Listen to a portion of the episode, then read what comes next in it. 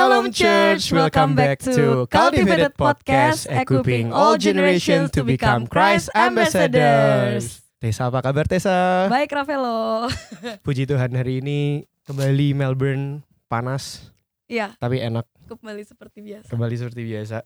Tes hari ini edisi spesial banget Tes. Iya, edisi spesial karena kita kedatangan tamu dari Indonesia. Ya, hari ini podcast akan Yeay. dibawakan dalam bahasa Sunda ya Tes ya. Nanti Tessa Mungkin translate. Tessa translate. Ya, kita di sini podcast bersama Pastor Riza Solihin. Halo, puji Tuhan, shalom semua. Shalom Pastor. Hmm. Eh, Pastor, ini kita Google Google Pastor kan kemarin kan. Google Terus- Google. Terus kita tahu Pastor tuh dari gembalanya GBI Sawangan. GBI Sawangan betul di sekitar Depok. Mm, dan aku tuh dari Depok, Oh, GBI Kamboja. oh, sejauh ini kita ketemu ya. iya, Oke. harus sampai Melbourne dulu. Iya. Em, Pastor Riza gimana kabarnya hari ini? Aku oke, rada capek dengan dua kali kebaktian, tetapi senang respon jemaatnya oke. Amin. Eh, Tuhan memberkati BIC Melbourne. Amin. Amin amin amin. Kita panggilnya Pastor apa Kang Riza nih? Eh, Pastor mana Riza. yang lebih enak? Mana yang lebih enak? Asal jangan Om, Dengan Om jangan Om. Koko Oke. koko. Pastor Riza. Oke. Melbourne bagaimana Pastor Riza hari ini? Melbourne senang karena selalu dikasih kesempatan oleh BIC Melbourne. Aku yang pilih bulannya kapan. Wow. Waduh. karena Jakartanya macet jadi aku macet dan panas jadi aku nggak pilih waktu Melbourne panas Iya. jadi boleh bisa milih waktu Melbourne dingin Mm. Iya. Ini pas banget nih September. Cuaca- Cuacanya lagi enak ya Tes ya? Mm. Heeh, Panas enggak, dingin juga enggak terlalu dingin. heeh, enak nyaman Eh, Pastor. Ya. Boleh cerita dikit nggak sih tentang kehidupan em, perjalanan kehidupan Kristen Parizat nih gimana? kalau perjalanan Kristen aku eh, semula nggak terlalu eh, spektakuler Mhm. karena memang awalnya karena eh, ketemu seseorang jatuh cinta dan ketika perjalanan pacaran dengan seluruh dinamikanya karena Elsa enggak orang tuanya enggak setuju Mm. karena saya bukan Kristen. Tentunya keluarga saya juga enggak setuju karena Elsa tidak sama seperti agama kami yang lama. Mm. jadi dinamika berkecamuk eh, nggak ada ya rohani Elsa eh, nyuruh aku ke gereja kadang-kadang bolos kalau nggak bolos kalau kalau aku bolos dia marah akhirnya aku ke gereja juga. Jadi kayak tadi ketemu ada satu orang di kebaktian ke satu Pak saya ini dulu pelayanan di Karsa Pemuda saya langsung bilang begini dulu saya waktu di Karsa kalau Elsa-nya meleng saya langsung ke mobil langsung nyimeng lagi. Udah gitu balik lagi gua eh kebaktian lagi. Kenapa kok nyimeng pak? Iya soalnya enak waktu itu pujian penyembahan beatnya dapat kayak kayak kayak du- dugem dug deg dug, deg dug. jadi ya karena memang motivasi ya karena motivasinya karena cuman ingin menyenangkan pacar yang kita nggak nyangka akhirnya eh, nggak tahu ada kekuatan aneh kekuatan luar biasa di tengah-tengah pertentangan tetapi aku yang akhirnya mengambil dulu untuk dibaptis dan itu pun juga sedikit banyaknya juga nggak nggak rohani-rohani amat cuman ingin meyakinkan ke Elsa bahwa segitu besar Kasih. eh, cintaku Cinta, cinta. kepadanya gitu dan akhirnya kita mengambil keputusan untuk eh, menikah Oh. diberkati di gereja. Eh dan ketika aku pacaran dengan Elsa usia Bella 2 tahun ketika eh aku nikah Bella 5 tahun jadi polemiknya dinamikanya begitu hebat kenapa bukan dia yang jadi agama saya yang lama? Kenapa kamu yang harus jadi ikut agama dia dengan kondisi status kayak begini? Tetapi eh ya kita nggak pernah tahu ending daripada sebuah perjalanan ya eh ya kita cuman tahu setapak demi setapak dalam kehidupan begitupun juga dengan rohani Alkitab bilang bahwa eh, firman adalah pelita kaki kita dan pelita itu bukan obor Mm. pelita itu cuman menerangi hanya satu langkah demi langkah. Iya. Eh, ke- eh, apa Tessa sama Velo juga tahu Alkitab bilang bahwa cukupkanlah makanan hari ini. Hmm. Padahal kita pengennya kan mingguan, pengennya kan langsung bulanan, tahunan. Dapat hari ini kalau bulanan kan enak kita nggak perlu Iya. mikir gitu kan. Iya. Ya artinya bahwa kita harus mengandalkan Tuhan setiap hari. Hmm. Bahwa kita harus berharap sama Tuhan setiap hari. Padahal kita sih pengennya mingguan gitu. Iya. Mana dari Tuhan juga setiap hari. Jadi memang eh, perjalanan rohani seperti tadi Tessa tanya, yang aku ngerti adalah eh, kontrak kita dengan Tuhan tuh harian. Iya. Iya. Hari demi hari, hari demi hari. Walaupun sepertinya hari yang kita lewati eh, mess up gitu, Mm. hari yang kita lewati eh, gelap gitu, tapi lewatilah dari hari ke hari. Karena untuk apa kita khawatir karena masing-masing hari punya kesusahannya sendiri gitu. Iya. Amin. Amin. Bener sih. Ya. Bener banget. Loh, jadi Pester kalau aku boleh tanya nih Pester. Ya. Jadi misalnya kita kembali ke apa 30 tahun yang lalu gitu misalnya Hmm. Pester ya. Berarti kan mungkin Pester pasti juga nggak pernah nyangka Nggak pernah nyangka, akan jadi Pester. nggak mungkin, nggak pernah Memang nyangka. kalau boleh tahu jadi memang Pester dulu sekolah apa atau mungkin Oke gini, cita-citanya oke dokter. gini, oke gini. Ayah saya adalah sampai dengan dia meninggalnya adalah profesional yang cukup dan sangat berhasil di dunia keuangan, Hmm. Hmm. khususnya adalah insurance industry. Ah. Dan saya ini sebagai anak yang paling besar, anak yang paling besar, ketika lulus SMA juga saya langsung diminta untuk masuk akademi sesuai dengan industri itu, Iya. insurance industry. Dan ketika aku kerja pun di salah satu perusahaan asuransi yang terbesar se-Indonesia. Dan aku berkarir 12 tahun, tetapi kembali ya, saya bekerja waktu itu sebagai marketing Hmm. sampai pada titik tertinggi eh, status eh, karir saya. Tetapi kalau saya flashback gitu ya berpikir, memang Tuhan itu mendesain kita tidak jauh dengan apa yang kita alami. gitu. Iya. Kalau dulu gitu saya tuh nggak nyangka gitu ya harus presentasi asuransi kecelakaan diri di hadapan seribu orang Hmm. buruh, eh, 200 orang, eh, pegawai. Ternyata sekian tahun kemudian saya merepresentasikan firman Tuhan di hadapan ribuan orang yang yang Hmm. berbeda. Iya. A- a- Aku sekarang ngerti, aku sekarang ngerti. Tapi waktu itu kan nggak ngerti ya. Iya. Iya bener. Kita tuh nggak pernah ngerti loh. Iya. Dalam dalam hal itu apa yang kita lakukan hari ini ternyata sebuah investasi Tuhan gitu. Yang di mana Tuhan akan bekerja sesuai dengan apa yang dia kehendaki. Walaupun Hmm. sepertinya belok. Sebetulnya nggak Iya. belok-belok amat juga. Iya. Gitu ceritanya. Cuman goalsnya berarti yang berbeda. yang kita nggak pernah tahu, yang nggak pernah tahu. Tetapi kemarin juga eh, aku bicara sama Pastor Gideon bahwa du- ketika aku apa tuh eh, duduk di mobil, Pastor Gideon bilang gini, oke kita mau ke mana?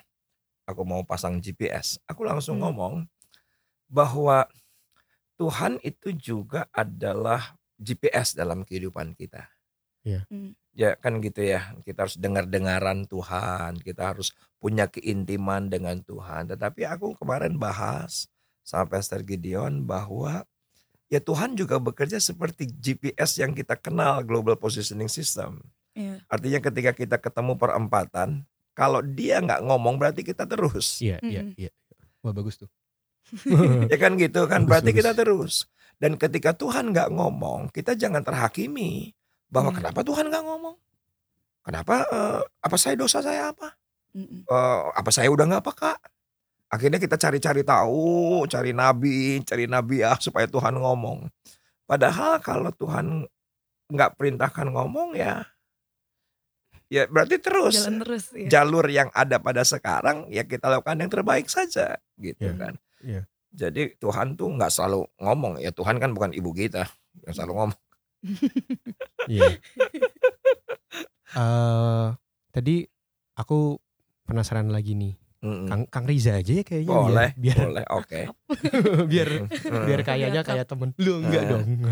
Oke. Tadi berarti asumsi saya Ya. kalau Kang Riza sudah bisa presentasi ke ribuan orang, Ya. berarti Betul, harusnya kalau ngomong hidup nyaman, nyaman dong berarti. betul. Terus tiba-tiba terpanggil jadi pastor full time pastor itu itu kan gimana itu? Maksudnya Ya kayak- justru itu karena aku lelah selama 20 tahun eh, menggunakan eh, barang yang yang tidak seharusnya aku gunakan. Dengan berbagai macam cara teknik untuk aku keluar. Tetapi pada sebuah titik titik terendah dalam hidup saya perkawinan di ujung kehancuran keluarga di ujung kehancuran kesehatan di ujung kehancuran akhirnya saya mengambil keputusan untuk konseling dengan seorang hamba Tuhan yang adalah mentor dan orang tua rohani saya yaitu adalah almarhum pendeta Swito Nyotoro Harjo dan omnyo ayah ayah kandung Pak Niko Nyotoro Harjo Hmm. kasih pesan sama saya bahwa kamu harus keluar dari pekerjaan. Kamu harus keluar dari pekerjaan. Pokoknya kamu keluar dari pekerjaan nanti kamu akan lihat mukjizat di setiap langkah hidup kamu. Hmm. Yang aku ndak nyangka adalah ketika Elsa juga dalam keadaan letih suaminya sebentar eh, sadar mabuk lagi, sebentar sadar mabuk lagi. Dia juga capek yang akhirnya juga pada titik Elsa berkata ya sudahlah. Kamu kalau mau keluar dari pekerjaan ya sudah pekerjaan keluar. Dan kita benar-benar Kak, jadi kalau tadi pertanyaannya kok bisa? Jawabannya adalah karena kita sudah terlalu letih dengan kehidupan itu gitu. Kita berpikir cuman berpikir sederhana ya mungkin ini eh, lebih baik, mungkin kita nggak saya nggak serohani sekarang. Mhm. saya nggak nggak serohani sekarang saya nggak mengerti firman seperti sekarang ya cuman dalam keadaan orang pada titik terendah yang mungkin ini ada ada ada ada jalan belokan gitu ya ada kemungkinan kita bisa belok ke kanan ya akhirnya kita mengambil langkah untuk belok ke kanan. Itu aja. Walaupun kita nggak tahu belok ke kanan akan seperti apa Pastor tadi kan Iya. Pastor sebelumnya sempat nyinggung kayak Pastor tuh di dalam kehidupannya sempat memakai kayak benda-benda terlarang lah Iya. gitu.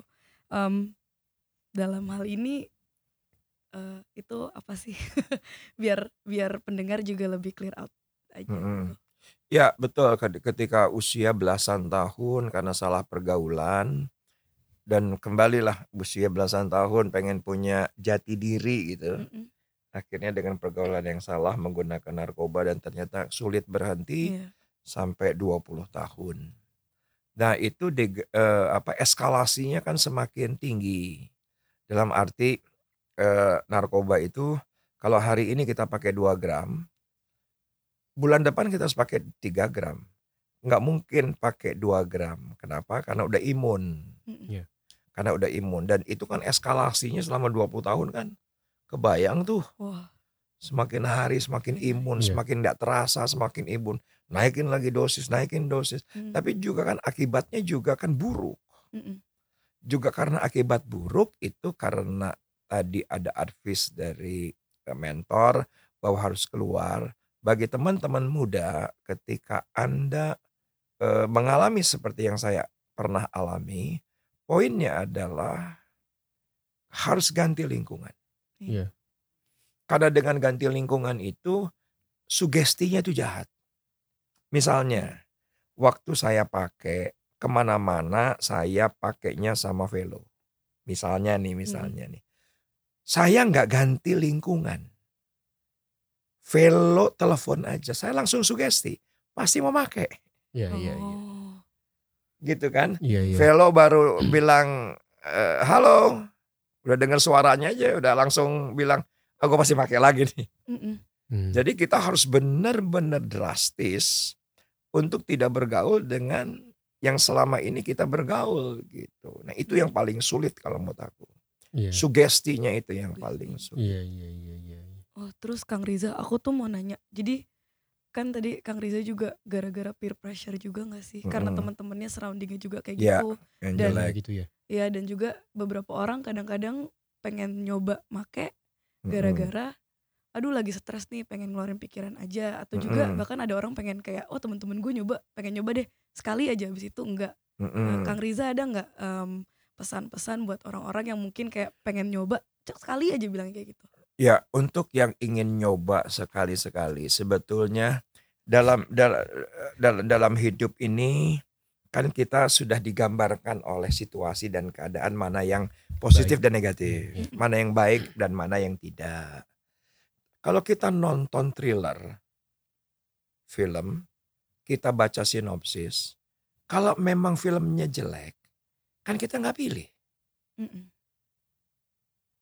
Kalau kita bilang ah filmnya jelek, ah siapa tahu nanti Roh Kudus jamah jadi bagus kan enggak, Bener sih, tidak kan salah. enggak kan.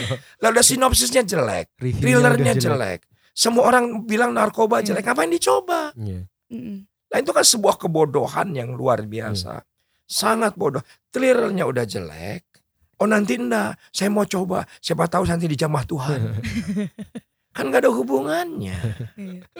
Nah itu pemikiran buat teman-teman muda. Tetapi sebelum Tessa eh, nanya, Mm-mm. sebelum Tessa nanya, mungkin Tessa akan nanya begitu. Nah gimana sekarang Kang, kalau sudah ada di dalam kenikmatan itu, gimana cara keluarnya? Mm-mm. Kalau menurut saya, kenikmatan harus dikalahkan oleh kenikmatan yang lain. Mm-mm. Hmm, bener bener. Bener.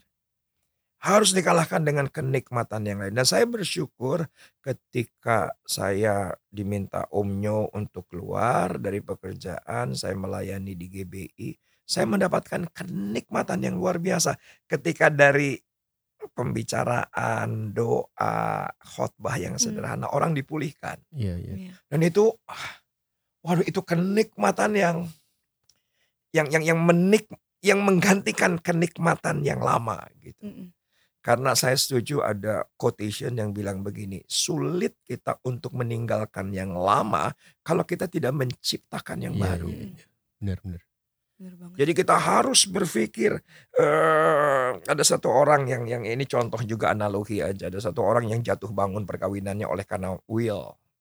Hmm. Aku tuh ngomong gini, lu kalau memang jatuhnya di will terus, lu cari kenikmatan yang baru. Lu pelihara burung kek, pelihara ikan, kek, lu pelihara apa kayak gitu. Cari yang lain. Harus diganti dengan kenikmatan lain karena sulit kita meninggalkan yang lama kalau kita nggak menciptakan yang yang yang baru. Iya, gitu. Iya iya iya.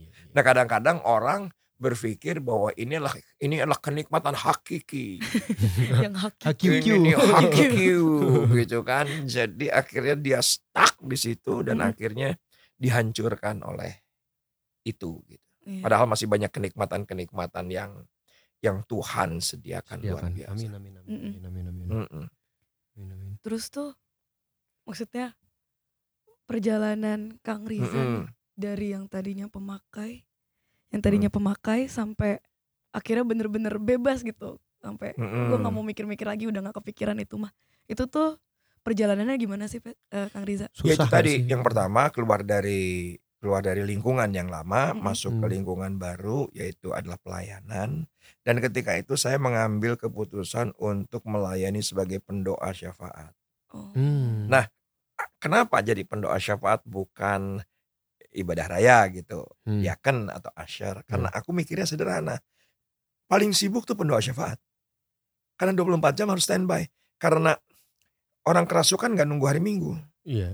orang sakit kan hari Minggu. Orang berantem sama bini nggak tunggu hari Minggu. Orang Iya. berantem sama tetangga. Jadi sa- saya tuh mikir ini paling sibuk nih. Dan karena jam 2 pagi harus datang ke rumah sakit, jam 3 pagi ada orang yang kerasukan, jam 4 pagi ada perkawinan yang mau bunuh-bunuhan dengan sesuatu yang sederhana. Dengan se- kesederhanaan saya ketika itu Hmm. melihat orang dipulihkan. Waduh. Hebat juga gue ya, gitu kan. Padahal Tuhan kita yang hebat. Kita kan cuman alatnya saja. Amin. Wow, itu salah satu aspek pelayanan yang aku nggak tahu. Aku kira doa syafaat tuh buat doa terakhir ibadah doang. Enggak, itu kalau menurut Iya. aku eh itu adalah apa ya? eh justru harusnya jadi platform lah. Mm-mm. Harusnya jadi platform bahwa ya segala sesuatu tanpa doa kita nggak bisa apa-apa. Mm. Mantap mantap. Berarti kalau gua lapar jam 2 pagi lu kirimin makanan buat gua nggak tes? Enggak, rumah lu jauh, Ram. Itu pelayanan. Wah, Kang Riza, Ya. aku mau nanya lagi. T- Mm-mm. Tadi berarti ini konklusi aku sendiri ya berarti ya, Ya. misalnya ya. Ya. Berarti ini maaf maaf mudah-mudahan nggak salah ngomong tapi Mm-mm. berarti eh, Kang Riza kan masih dijatuh di dalam dosa Mm-mm. even though waktu itu berarti sudah baptis Mm-mm, betul. sudah baptis dan masih jatuh di dalam do- dosa Betul, gitu Betul. tapi pertanyaan aku kayak gini bahkan tapi sekarang malah jadi pastor tes Mm-mm. tapi pertanyaan aku gini kalau how do you explain to someone if Mm-mm. if this guy or not guy I mean Mm-mm. this person Mm-mm. ask kayak Tuhan masih sayang sama gua nggak sih kalau gua Mm-mm. serusak ini Mm-mm. Kalau soal Tuhan sayang, aku berani bilang kepada semua teman-teman yang mendengarkan podcast ini bahwa eh, dia seribu persen sayang.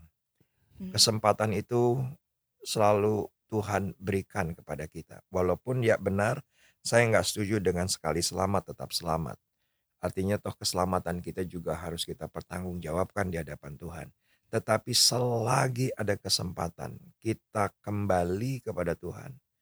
Dia seperti eh, Bapak yang menyambut anak bungsu dengan tangan yang terbuka. Iya. Itu pasti terjadi. Dia sayang, dia mengasihi kita dan tidak ada seorang pun yang seperti dia. Tetapi aku mau eh, mau pesan eh, tambahan Velo dari pertanyaan ini. Yang jadi masalah sekarang adalah banyak teman-teman muda berpikir gini, wong bapak gua aja yang kelihatan, nolak gua, apalagi Tuhan yang nggak kelihatan. ya itu kalau kayak gitu gimana itu Nah ini kan persoalan fatherless gitu kan. Jadi memang itu eh, harus perubahan shifting paradigma yang luar biasa. Karena begitu banyak. Ya gimana Tuhan aja nggak kelihatan. Eh masa eh, yang ayah gua aja yang kelihatan eh, yang ngelahirin gue itu bapak gue udah nggak nyokolahin gue udah ngebukin emak gue di depan gue ya akhirnya kan gambar bapak itu menjadi rusak begitu ya Hmm. gambar bapak itu jadi rusak. Nah, kalau menurut aku satu-satunya adalah bahwa kita harus melatih diri dengan disiplin untuk berhubungan dengan bapak yang tidak kelihatan ini. Melatih diri dengan disiplin dan aku bisa buktikan one day teman-teman bahwa apa yang aku katakan ini terbukti bahwa kasih Tuhan itu tidak ada batasnya. Tetapi teman-teman juga harus ngerti kasih Tuhan tidak terbatas. Tetapi Tuhan itu hanya panjang sabar. Tuhan Iya. itu tidak maha sabar. Kacang panjang itu tetap walaupun panjang ada ujungnya. Hmm. Jadi ya juga jangan mempermainkan kacang panjang Iya, karena ada ujungnya walaupun panjang. Iya iya iya. iya. Karena Tuhan kita panjang sabar tidak maha sabar. Iya, iya. Iya iya iya iya. iya. Tetapi Tuhan kita maha kasih. Ketika kesabarannya itu masih eh, Ada. ada. Dan aku yakin hari ini masih ada. Amin. Aku yakin hari ini masih ada. Besok pun pasti ada. Always- Amin.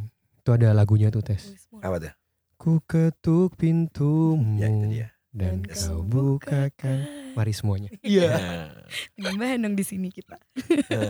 Bener bener bener bener. Wah terima kasih. Terima kasih atas insight-nya. Oh, aku Oke. mau nanya nih Pastor Riza. Tadi kan Pastor Riza bilang kalau misalkan kita terikat sama sesuatu, kita harus cari sesuatu buat Iya. penggantinya yang lebih better gitu. Iya. Tapi kalau misalkan anak muda zaman sekarang, maksudnya misalkan dia terikat sama drugs gitu, Mm-mm. tapi cara substitute lainnya dia terikat juga, tapi dengan hal-hal yang enggak yang seperti apa ya video game yang bisa sampai Jam 24 2 pagi. 24 jam, Jam- di warnet atau enggak ke Mm-mm. ke pornografi. Nah, itu, itu tuh Mm-mm. gimana? Ya kembali eh manusia itu ketika di Taman Eden kan memakan buah apa tuh baik dan jahat. Iya. Gitulah pokoknya lah. Iya. Jadi sebetulnya dalam diri orang itu dia tahu kok mana yang baik dan buruk gitu. Hmm. Sebetulnya soal kalau sekarang yang buruk dia gantikan dengan kenikmatan yang buruk yang lain. ya itu Sama kan aja. Sama aja dong. ya kan itu nggak ada gunanya. Iya. Dia harus substitute dengan sesuatu yang dia tahu bahwa ini berguna. Dia tahu bahwa ini adalah eh, menyenangkan hati Tuhan. Yang dia tahu bahwa ini adalah dia bisa lakukan karena Tuhan meminta kita apa yang bisa kita lakukan bukan yang tidak bisa kita lakukan. Iya. Bener banget. Amin amin. Kalau sekarang misalnya teman-teman muda dengan zaman milenial, zaman zaman eh, apa eh, digital ya seperti Tessa sampai Velos hari ini. Dengan dengan kebisaannya, dengan kemampuannya bisa jadi berkat walaupun cuma nanya-nanya doang padahal ternyata pertanyaan itu menolong banyak orang. Iya. Orang nggak bisa bertanya, tapi karena ada orang bertanya, ya itu tuh tuh, tuh, tuh, itu pertanyaan itu tuh. Nah itu tuh, gue mau nanya tuh, tapi gue nggak bisa ngomong tuh. Iya. Sekalian dalam nanya pun aja udah nolong orang. Amin. Iya. Baru nanya doang, Iya. udah nolong orang. Karena mungkin sekarang ada begitu banyak orang di luar sana yang sama. pengen nanya sama, Malu. tapi gue nanya ke siapa? Iya bingung. Iya, bener. Bingung. Nggak ini contoh kecil bahwa Tuhan minta apa yang kita bisa lakukan, bukan apa yang tidak bisa kita lakukan. Wong nanya aja berguna kok. Iya. Berarti itu tes, makanya subscribe. Iya. Pantengin terus. Iya. Memberkati sekali Pastor. Thank you, sama-sama. ini. Thank you sama-sama. Aku boleh nanya satu? Boleh. Enggak, Pastor. Em, jadi kalau Pastor kayak ngelihat kebaikan Tuhan Ya. dari dulu sampai sekarang gitu, Hmm.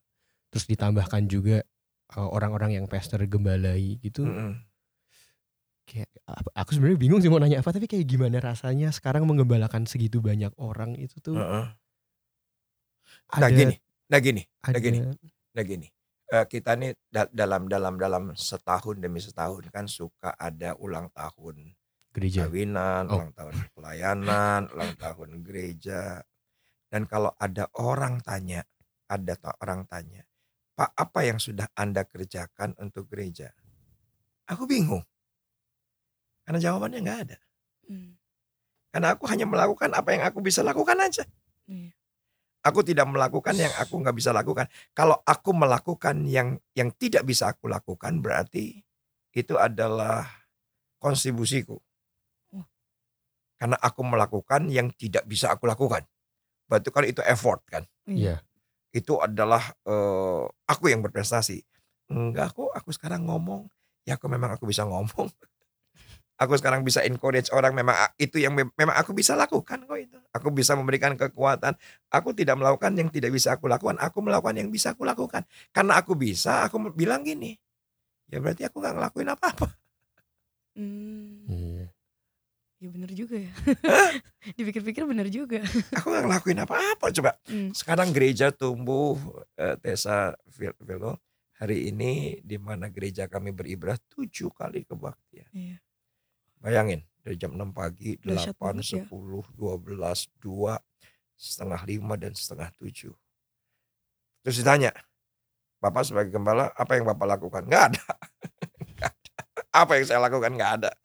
Oh, iya bener. Kasih karunia Tuhan. Kasih karunia. Semuanya toh itu. kalau misalnya kita berkeputusan tepat itu hikmat. Mm-mm. Kalau kita bisa kuat itu kesehatan Tuhan. Apa coba ya? Mm-mm. Aku bisa khotbah gitu ke mana-mana. Ya tadi saya Velo tanya, saya nggak pernah sekolah Alkitab, saya tidak pernah sekolah teologi, ya, saya tidak pernah sekolah seminari. Hmm. Cuman karena ya perenungan-perenungan aja. Amin amin amin. Setia dalam perkara kecil. Setia dalam perkara kecil dan menang lawan rasa bosan. Kalau mau dengerin khotbahnya eh, cek di BIC. Iya, BIC Sermon iya ada. Tadi hari ini Pastor Riza yang Iya. khotbah. Ada dua khotbah. Kebaktian dua-duanya satu beda. sama kedua beda. Sa- Saya suka tadi. Kamu tadi datang yang kedua ya Kedua, tes ya? iya. Saya suka yang pertama tadi menang lawan rasa bosan karena ya memang malas itu memang musuh salah satu musuh ter Enggak, jadi gini. Jadi gini, malas itu jadi budaya. Oh. iya Jadi orang malas dia pikir dia budayawan. ya pikir Enggak, temannya enggak, banyak ya Bercanda, bercanda, bercanda. temannya banyak Karena malas itu budaya. Jadi kalau orang sudah malas, dia pikir dia jadi budayawan Hmm. gitu. Banyak. Iya. terima kasih sekali Thank you. Pastor Riza Thank you sudah banget. mau menemani Bisa jadi berkat Iya. buat teman-teman Menemani. daripada BIC Melbourne. amin Ya. Eh, mungkin sebelum kita tutup eh ini ya tes favorite our favorite question Iya, Pastor Riza punya ayat favorit nggak bener Pastor? banget. Atau ayat pegangan? Ayat pegangan, ayat favorit. Atau lagu favorit? Atau makanan favorit? Enggak, itu bercanda, bercanda, bercanda. Aku punya lagu favorit.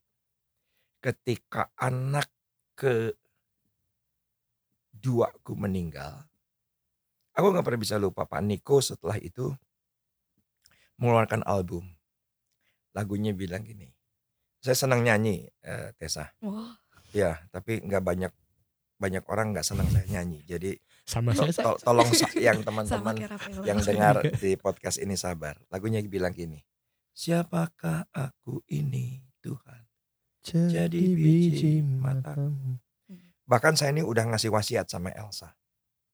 Kalau saya duluan meninggal, tolong di pemakaman nyanyi lagu ini. Hmm, Siapakah aku itu lagu favorit saya juga. Iya, Iya. Tuhan? kita juga sih. Jadi biji matamu, Dengan apa? ku balas Tuhan Iya. lain. Jadi kembali ya, semua prestasi kembali kepada Tuhan. Tuhan lagi. Wow. Thank you banget. Thank you banget. Thank you sama-sama. Festa, Thank you, thank you, thank you, thank you. senang. Ada pesan terakhir mungkin buat generasi Generasi muda. anak-anak Melbourne mungkin. Pesanku adalah fokus In everything you do. in everything you do. Jadi ada sebuah cerita hebat. Ada anak, ada orang tua Indonesia menyekolahkan anak perempuannya di Nanyang University. Fakultas sipil. Lulus dengan nilai terbaik, disuruh pulang sama orang tuanya. Kau pulang. Anak perempuan ini nggak mau pulang. Alasannya Jakarta macet. Dan akhirnya dia kerja untuk MRT Singapura. Gubernur DKI 2012 mencanangkan MRT Jakarta. Ternyata 2016 MRT Jakarta satu dan lain hal.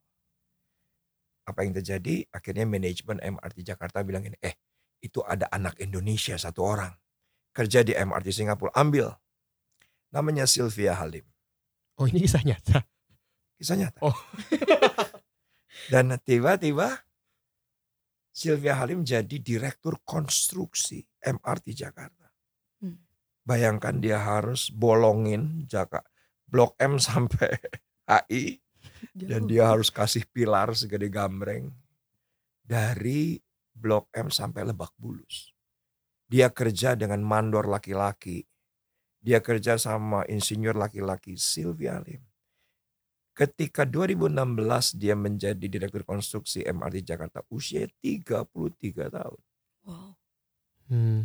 33 tahun. Ketika MRT Jakarta kemarin eh, diresmikan Maret 2019, dia berusia 36 tahun. Yang menarik adalah, yang menarik adalah ketika dia di MRT Singapura ditanya sama bosnya, eh Sylvia, etos kerja kamu apa? Dijawab sama Sylvia Halim, satu, dua, tiga, empat, lima ditambah kata-kata mutiara dan panjang lebar. Tiba-tiba Sylvia Halim tanya gini sama bosnya. Bos, kalau bos eh, etos kerjanya apa sehingga berhasil begini? Bosnya bilang begini, fokus. Terus siap Sylvia Halim dalam hatinya bilang begini, gue nyesel tadi gue banyak-banyak.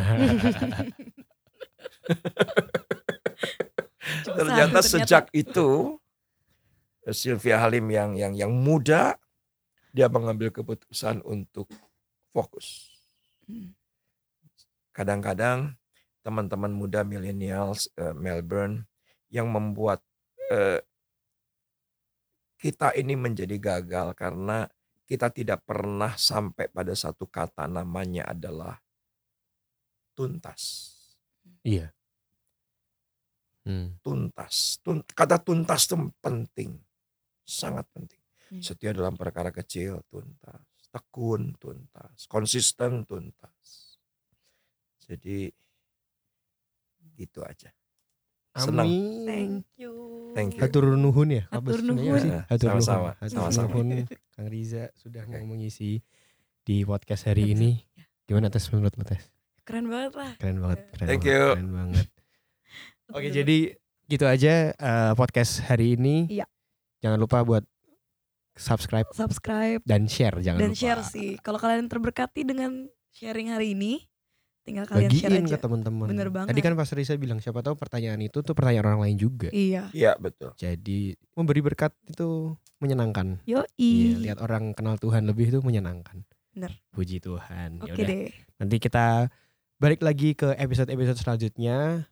Pokoknya kita ada di Spotify, kita ada di YouTube, kita ada di Instagram juga. Bener. Eh, Buat yang mau kebaktian hari Minggu, lay lay lay datang ke BIC Melbourne. Oke, thank you banget Pastor Riza. Thank you. Thank you Tessa. Thank you Raf. God bless you. God bless. God Bye bless you. bye. Bye.